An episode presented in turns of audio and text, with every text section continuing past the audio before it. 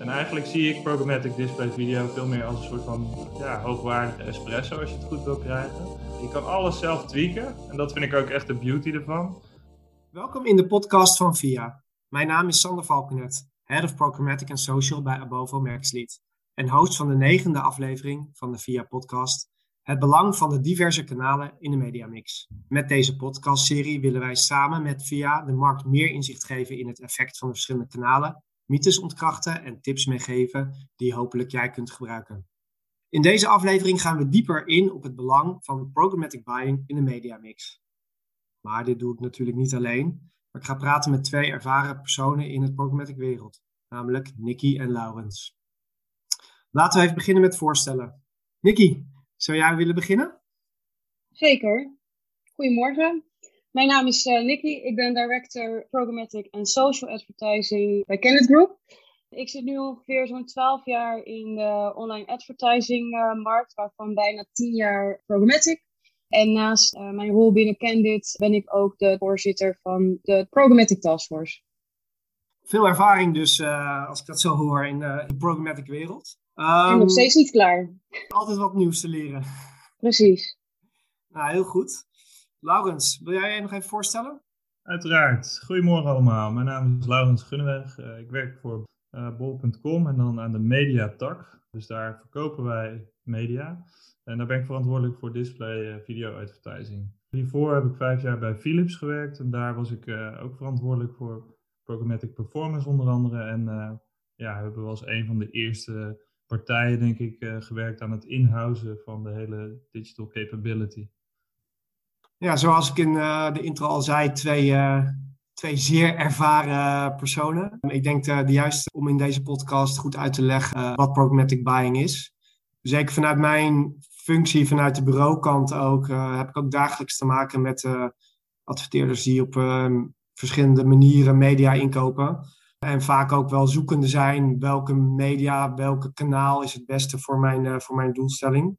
Ik merk dat uh, programmatic advertising vaak een kanaal is waar ook wel regelmatig veel onbegrip in is. Ik denk ook door het gebrek aan kennis. Dus ik ben ook wel blij dat we deze podcast kunnen maken en de markt meer, uh, meer inzicht kunnen geven. Best wel snel kan het ook wel wat technischer zijn. Ik weet dat er ook best wel vaak het gezien wordt als een soort van black box waar je veel geld in stopt, maar dat het onduidelijk is waar alle euro's blijven hangen. Kortom, best wel ingewikkeld onderwerp en je kan het van veel verschillende kanten uh, aanvliegen. Maar het leek mij wel een goed idee om uh, even te beginnen bij de start. Uh, Laurens, zou jij ons daarmee kunnen helpen? Zou jij kort uitleg kunnen geven wat jij verstaat onder programmatic advertising? Ja, zeker. Leuk. En ja, dat zal ik proberen zo simpel mogelijk te houden, zodat mijn moeder het zelfs begrijpt. Want toen ik voor het eerst over programmatic hoorde, toen dacht ik ook van, jeetje, ingewikkelde term, lijkt wel op software development of zoiets, maar eigenlijk worden de dingen vaak door elkaar gehaald. Want je hebt het over display video advertising misschien wel, je hebt het over programmatic media buying, maar je kan ook een direct buy doen. Je hebt allerlei dingen die door elkaar heen lopen. En eigenlijk is programmatic een manier van inkopen op een marktplaats, zou je kunnen zeggen, heel simpel gezegd.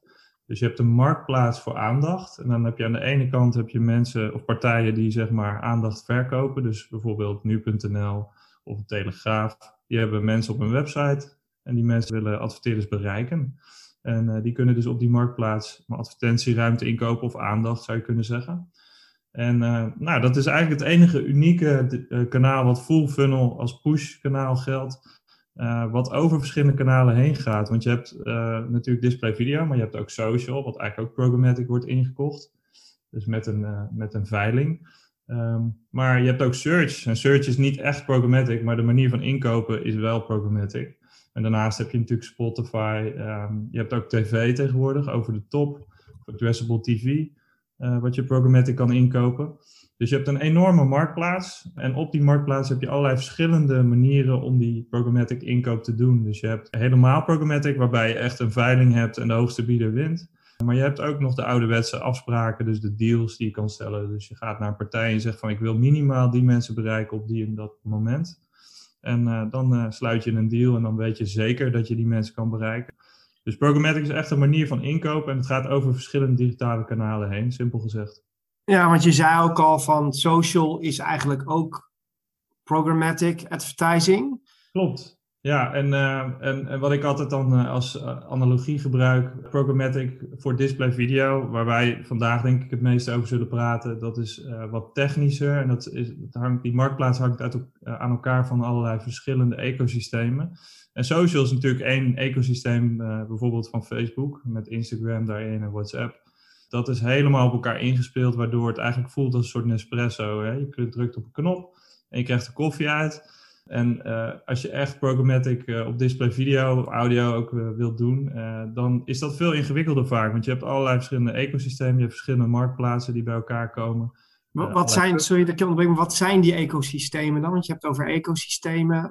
Ja. Waar denk je dan aan? Je hebt, om te beginnen heb je natuurlijk een plek waar je zeg maar inkoopt. Dan heb je een veiling waar de, waar de in- en verkoop bij elkaar komen. En dan heb je een verkoop-ecosysteem, een zogenoemde SSP. Daarnaast heb je bijvoorbeeld uh, technologie nodig om doelgroepen te benaderen. Dus uh, je wilt doelgroepen opvangen, misschien wel op je eigen website, die wil je dan terugvinden. Vroeger gebruikten we vaak een DMP daarvoor. En je hebt ook bijvoorbeeld een ad server. Daarin laat je alle advertenties die je wilt zien, verbind je aan de marktplaats, waar je ze zeg maar wilt uh, inkopen. Dus je hebt een veel technischere samenstelling. En dat heb je ook binnen, binnen Facebook, maar daar is het allemaal geïntegreerd. En eigenlijk zie ik programmatic display video veel meer als een soort van ja, hoogwaardige espresso als je het goed wil krijgen. Uh, waarbij je zeg maar losse bonenmaler hebt, uh, single origin bonen, bepaalde temperatuur, malingsgraad. Je kan alles zelf tweaken en dat vind ik ook echt de beauty ervan. En, het is echt een journey voor een bedrijf om daar volwassen in te worden. Wat je met je traders in-house het liefst doet of met je agency heel erg nauw in een team samenwerkt. En dan ga je al die dingen uittesten, al die verschillende variabelen. De doorloopsnelheid van je koffie, zou ik maar zeggen. Uh, de input-output ratio. Nou, ik heb een heel ander artikel geschreven over die analogie. Uh, maar je kan dus veel meer zelf uh, beïnvloeden dan bijvoorbeeld bij een Facebook, waar je gewoon een objective geeft. En vervolgens kan je natuurlijk andere ads toevoegen en dat soort dingen. Maar veel meer keuze heb je niet in die smaak.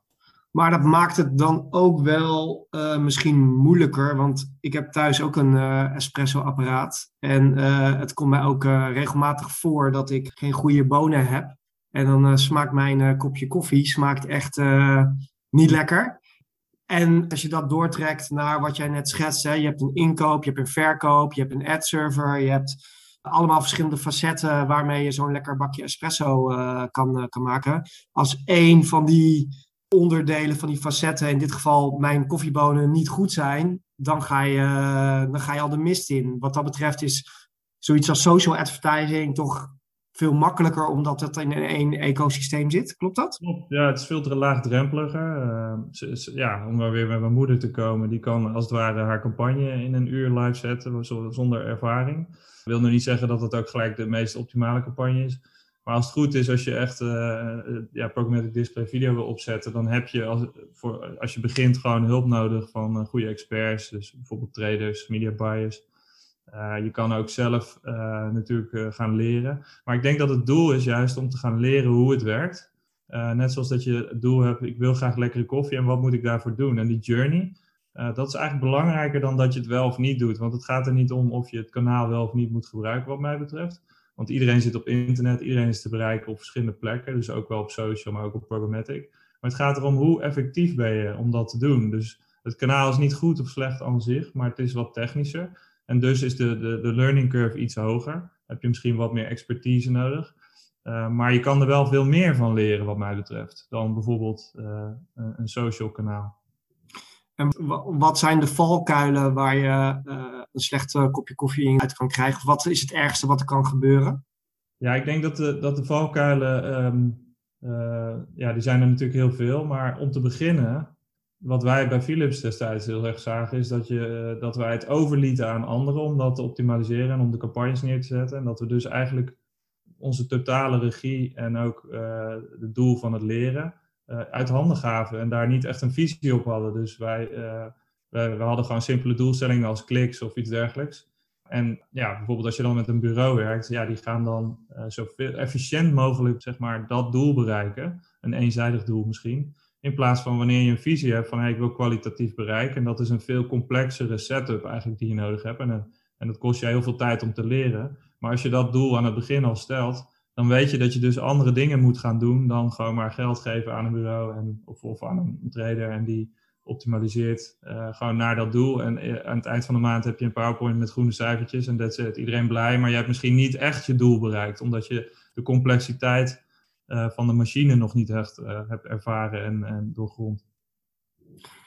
Nou, ik denk, uh, Nicky, dat jij hier ook al veel uh, ervaring mee hebt, aangezien jij voor heel veel klanten uh, heel veel spreadsheets hebt gemaakt, ongetwijfeld met allemaal groene cijfers. Herken jij dat?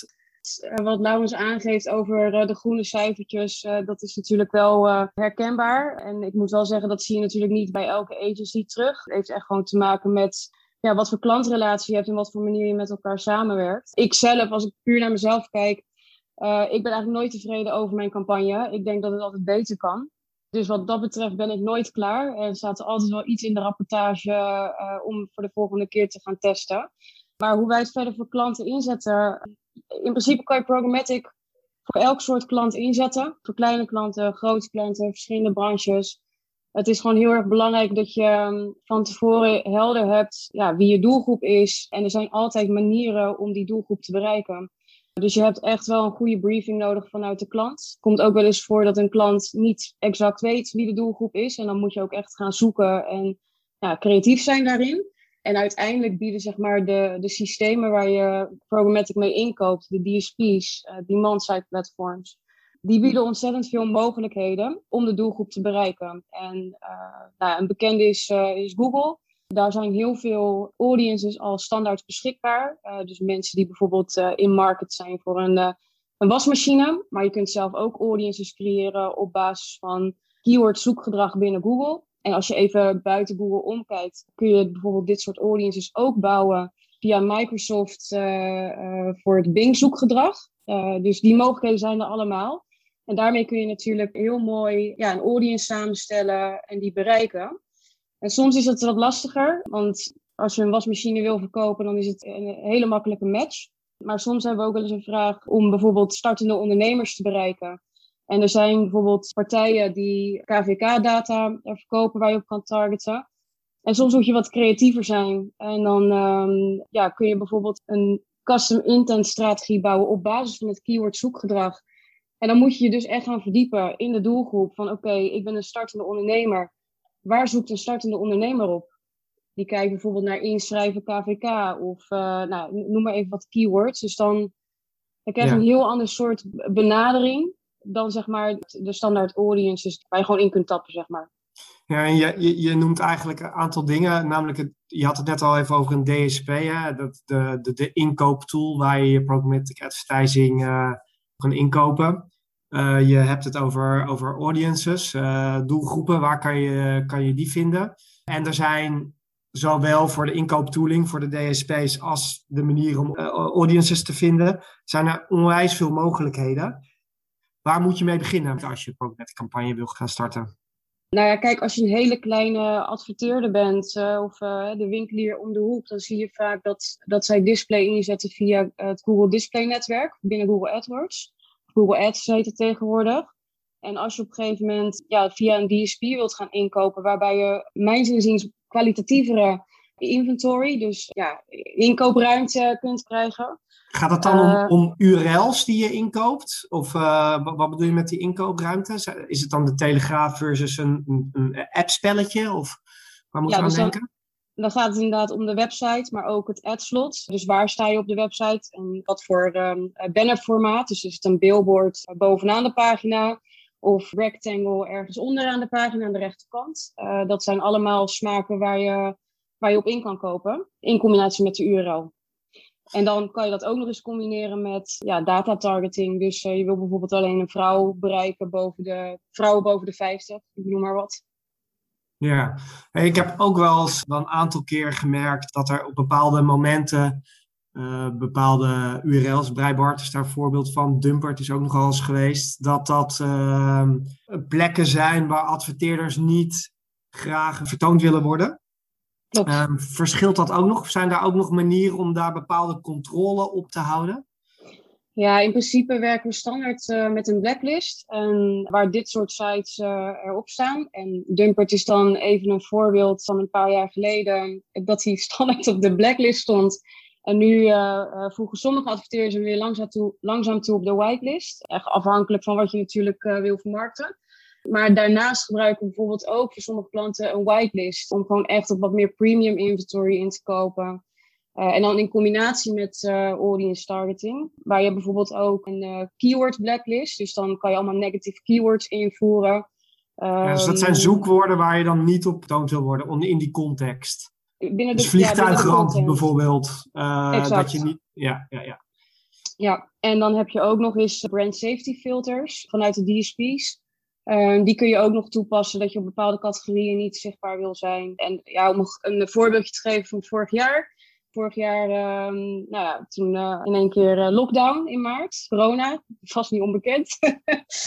um, toen hadden we wel zoiets van, oké, wat gaan we nu doen qua brand safety richting onze adverteerders? Wat gaan we nu adviseren? En wat je dan ziet is dat je, als we puur kijken hoe een DSP werkt, dan heeft een DSP een bepaalde uitlevertarget. Dus uh, je hebt een uh, bepaald uh, budget voor een looptijd. En dan per dag wil je bijvoorbeeld evenredig dat budget uitgeleverd hebben op relevante strategieën.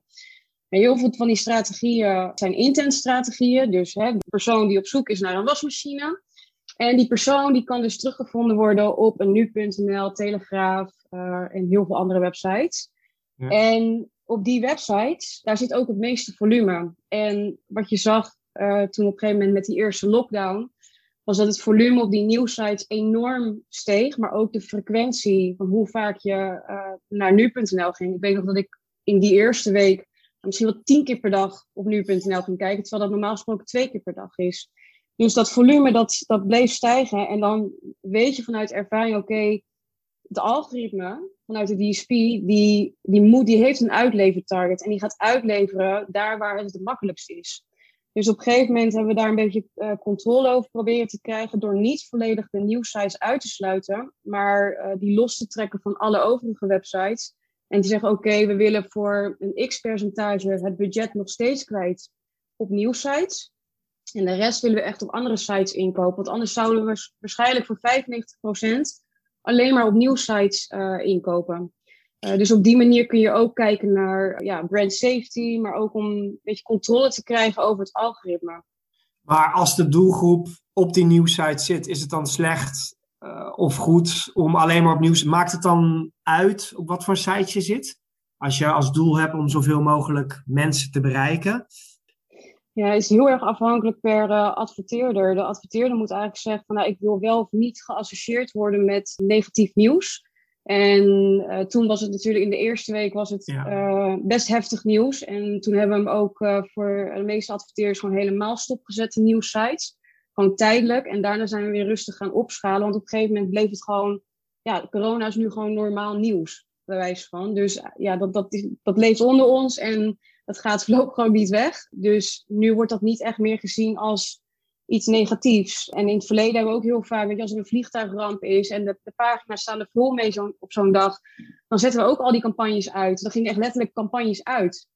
Dat is iets wat eigenlijk per adverteerder um, bepaald wordt. Oké, en um, er werd net ook al gezegd uh, dat er bepaalde dat er verschillende KPI's gestuurd kan, uh, kan worden. De, de programmatic advertising kan je op bereik inzetten, waar we het net over, over hadden. Uh, maar is ook, uh, we hebben het ook over intent gehad. Dat zijn dan mensen die iets verder in de, in de funnel zitten en al actief naar die wasmachine op zoek zijn. Ik weet dat er ook uh, best wel vaak een discussie is. Wat voor KPI's moeten we gebruiken en wat is de toegevoegde waarde van programmatic advertising? Laurens, hoe gaan jullie daarbij om bij bol.com? Kan je daar iets over vertellen? Ja, zeker. Maar eerst wil ik eventjes zeggen dat, uh, dat ik eh, denk dat we binnen zeg maar, digital advertising een, een, hele sterke bias hebben op het gebruiken van data. En het beoordelen van performance als soort van holistisch iets. We, zeg maar, omdat je alles zou kunnen meten. Digitaal hebben we de indruk dat we ook echt precies weten wat we aan het doen zijn. En dat wil ik vooraf even wegnemen. Dus ik denk dat we er juist de afgelopen jaren heel erg achter zijn gekomen dat we niet blind kunnen varen op uh, de standaard KPI's waar we vroeger altijd van uitgingen dat dat precies aangaf of het succesvol was of niet. Dus um, ik weet niet of jullie het zogenoemde last click model kennen, de luisteraars.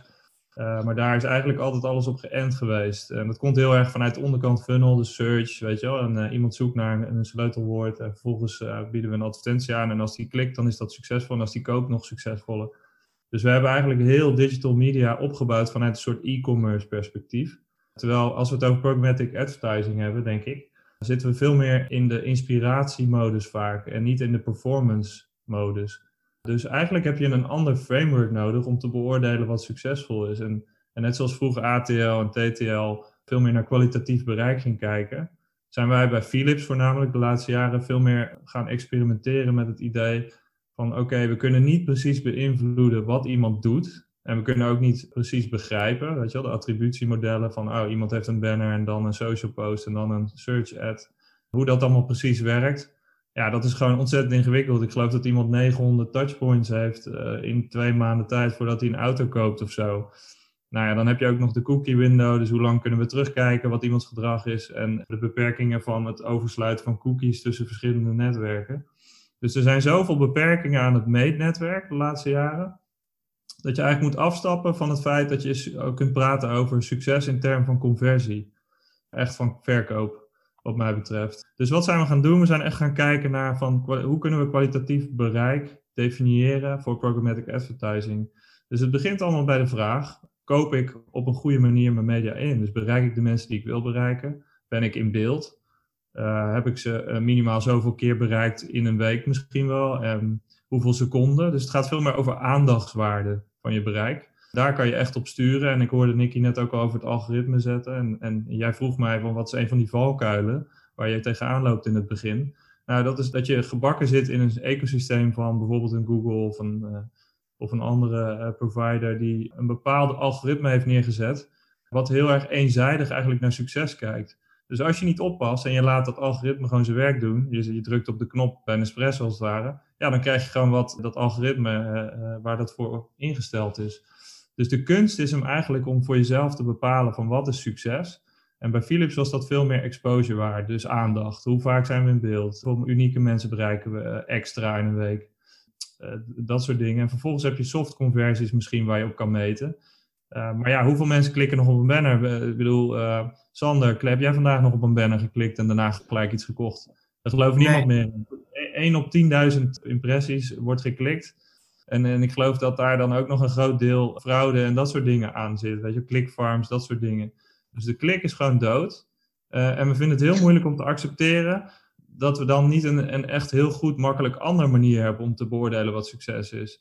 En de kunst is juist voor, en dat wil ik de, de luisteraars meegeven, om voor jezelf dus een gedachtegang, een filosofie te hebben. Van als we niet op klik uh, optimaliseren of op klik baseren, waar gaan we dan naar kijken? Wat vinden we dan belangrijk voor programmatic advertising? Dus zo kijk ik echt naar die KPI's. Zou je het dan ook, wat je zegt, van het is voornamelijk voor om aandacht te krijgen, kwalitatief bereik, hoorde ik je ook zeggen. Ja. Zeg je daarmee ook, je moet programmatic advertising niet gebruiken voor conversies om je omzet te vergroten? Ik zeg niet gelijk nee. Ik denk alleen dat het niet het geëigende medium is. En, en dat je de vergelijking al heel snel gaat maken op klikbasis. En dat is gewoon een gevaar. Dat je dan gaat zeggen van, ah ja, weet je, als social hebben we een hoge CTR dan uh, bij programmatic. Dus we gaan al het geld verschuiven. En dat is een verkeerde beslissing wat mij betreft. Want mensen zitten op beide kanalen. Het gaat erom, als je die performance op die basis vergelijkt en het is verschillend, ja, dan heb je te maken met verschillende techniek. Maar ook met de filosofie die erachter zit, zeg maar, van hoe beoordeel ik. Dus ik zei altijd, als, het niet goed genoeg, of als we niet goed presteren, uh, dan doen we het niet goed genoeg. In plaats van een kanaal niet voor een bepaalde doelstelling, zeg maar. Dus ik denk inderdaad dat het voor performance wel ingezet kan worden. Alleen dat je het dan niet moet beoordelen op kliks. Een beetje afhankelijk ook in welke fase je bevindt. Dus wat je bij de meeste adverteerders ziet, dat je altijd werkt in een uh, touch cell model. Of, uh, nou, iedereen heeft een eigen naampje die, uh, die eraan wordt gegeven. En binnen tel en cel kun je wel wat harder sturen op traffic, afhankelijk per adverteerder. En er komt misschien niet direct een conversie uit, maar dat zou ook niet je eerste doel moeten zijn. Dus waar wij heel vaak naar kijken is, hoe kunnen we bijvoorbeeld vanuit een campagne wat meer kwalitatieve traffic sturen? En in plaats van dat je dan op een conversiepixel stuurt, stuur je bijvoorbeeld op een uh, pixel die getriggerd wordt op het moment dat iemand voor minimaal 15 seconden op de website zit. In combinatie met een 50% scroll down. Want dan, dan weet je dat iemand in ieder geval actief is.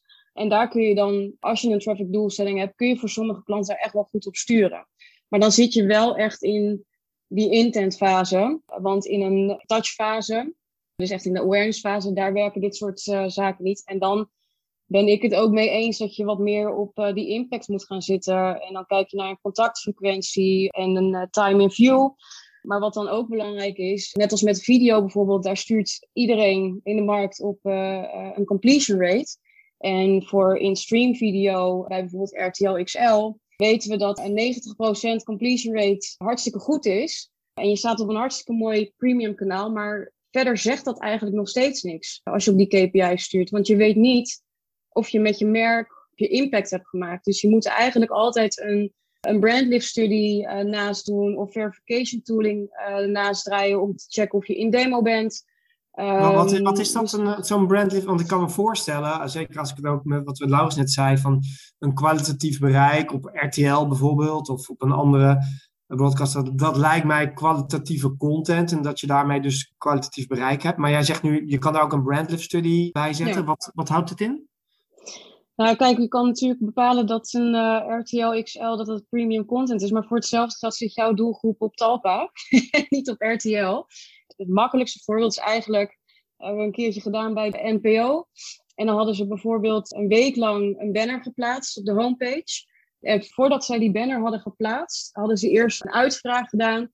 Hey, uh, zou jij overwegen om een product van Philips te kopen, bijvoorbeeld?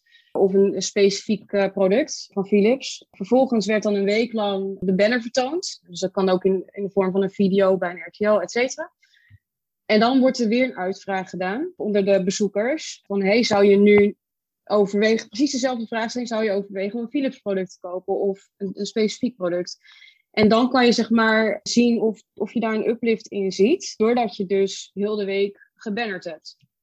Dat is een, eigenlijk de makkelijkste vorm van een brandlift study.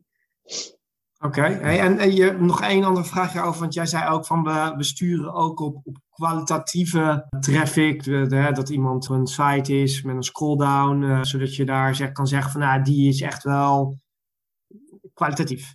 Uh, Maar dat is wel het sturen op traffic. En Laurens die zei net eigenlijk van ja, ik weet niet meer precies hoe die het verwoordde, maar volgens mij zei de klik is dood.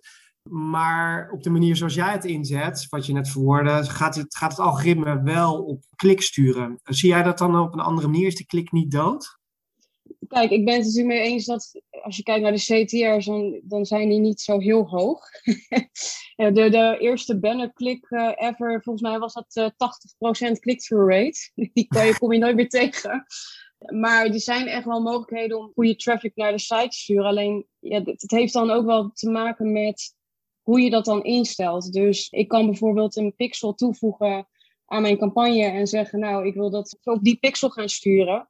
En alle aantallen die dan vervolgens binnenkomen, dat gebruikt het algoritme om learnings op te bouwen en dan daarop te sturen. Maar je moet er ook voor zorgen dat die pixel zelf qua uh, conversiewindows goed ingesteld staat. Dus je kunt bijvoorbeeld zeggen, nou, ik, ik wil sturen op 30 dagen post-click. Vaak is de standaard één dag post-view. Maar wat wij dan zeggen is, we halen die post-view er helemaal van af. En we meten alleen post-click conversies door. Want dan kun je echt hard gaan sturen op traffic. Uh, vanuit mijn ervaring werkt dat heel goed in sommige fases van die customer journey. En het, werkt echt niet voor elke klant.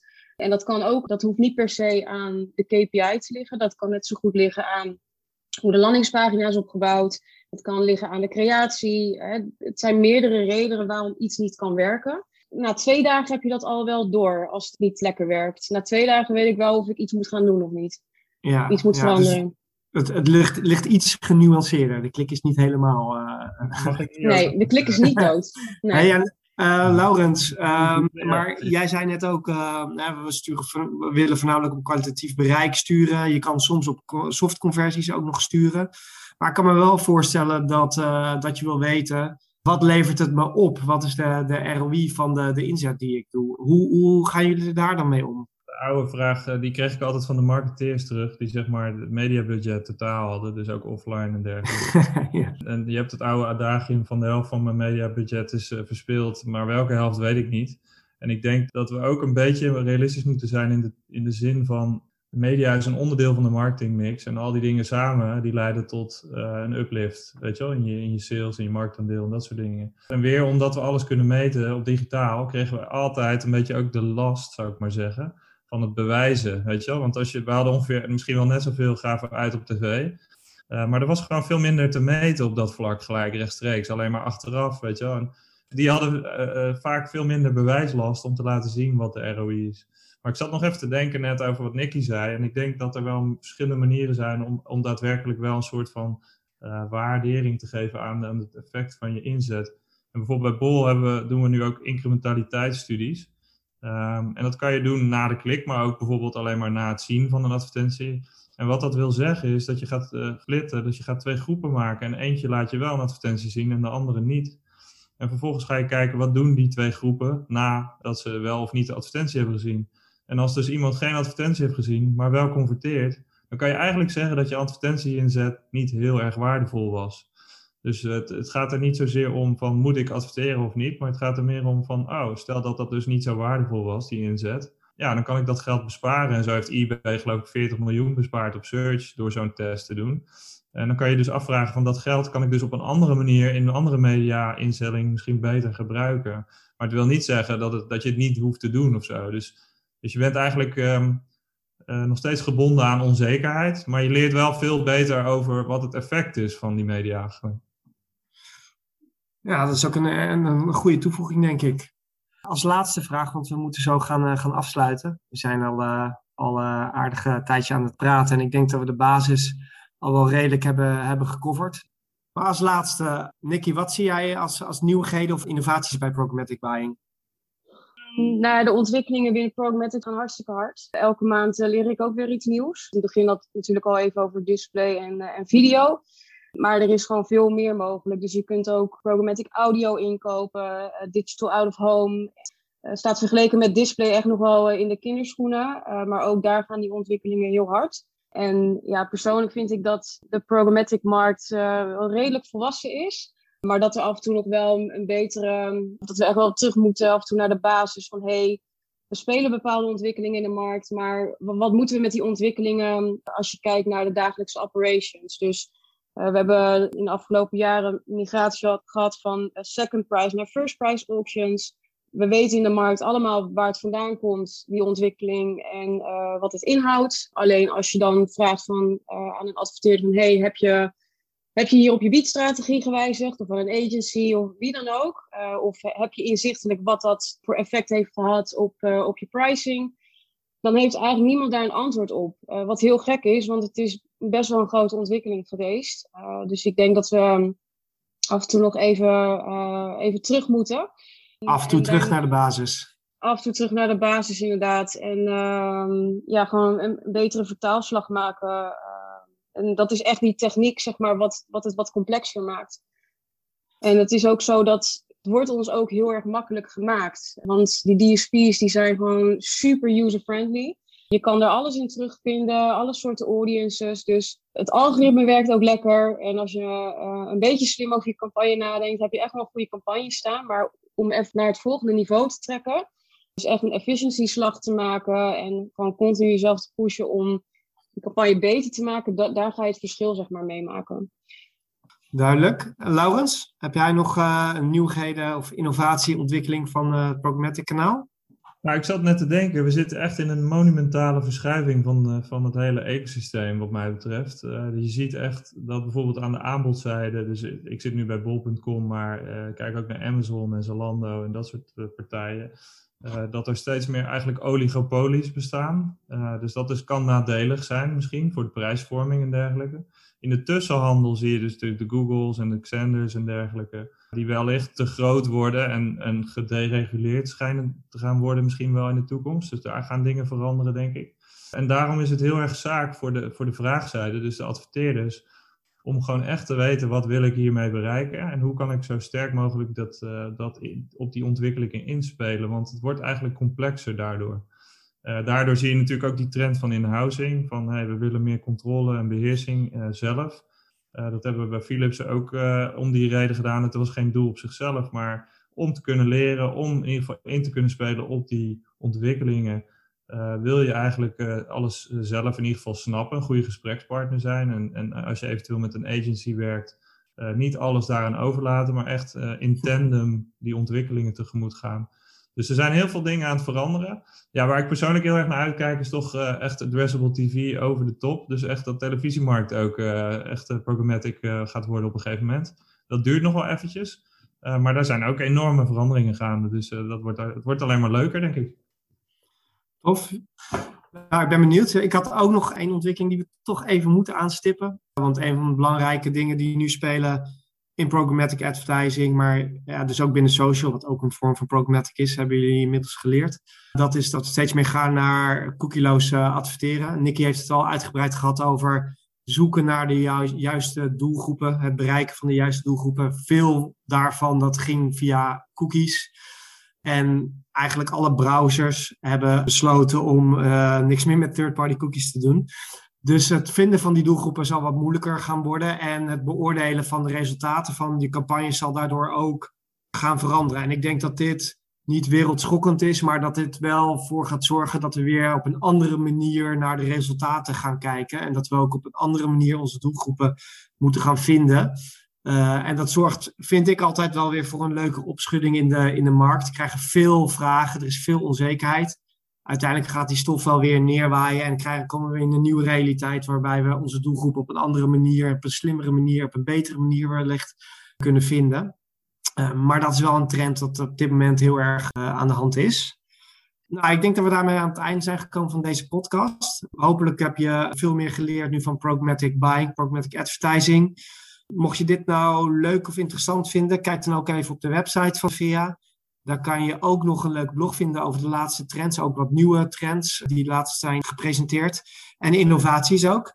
En dan wil ik Nicky en Laurens bedanken voor dit gesprek. Bedankt en tot de volgende keer. Ja, thanks guys. Dankjewel, superleuk.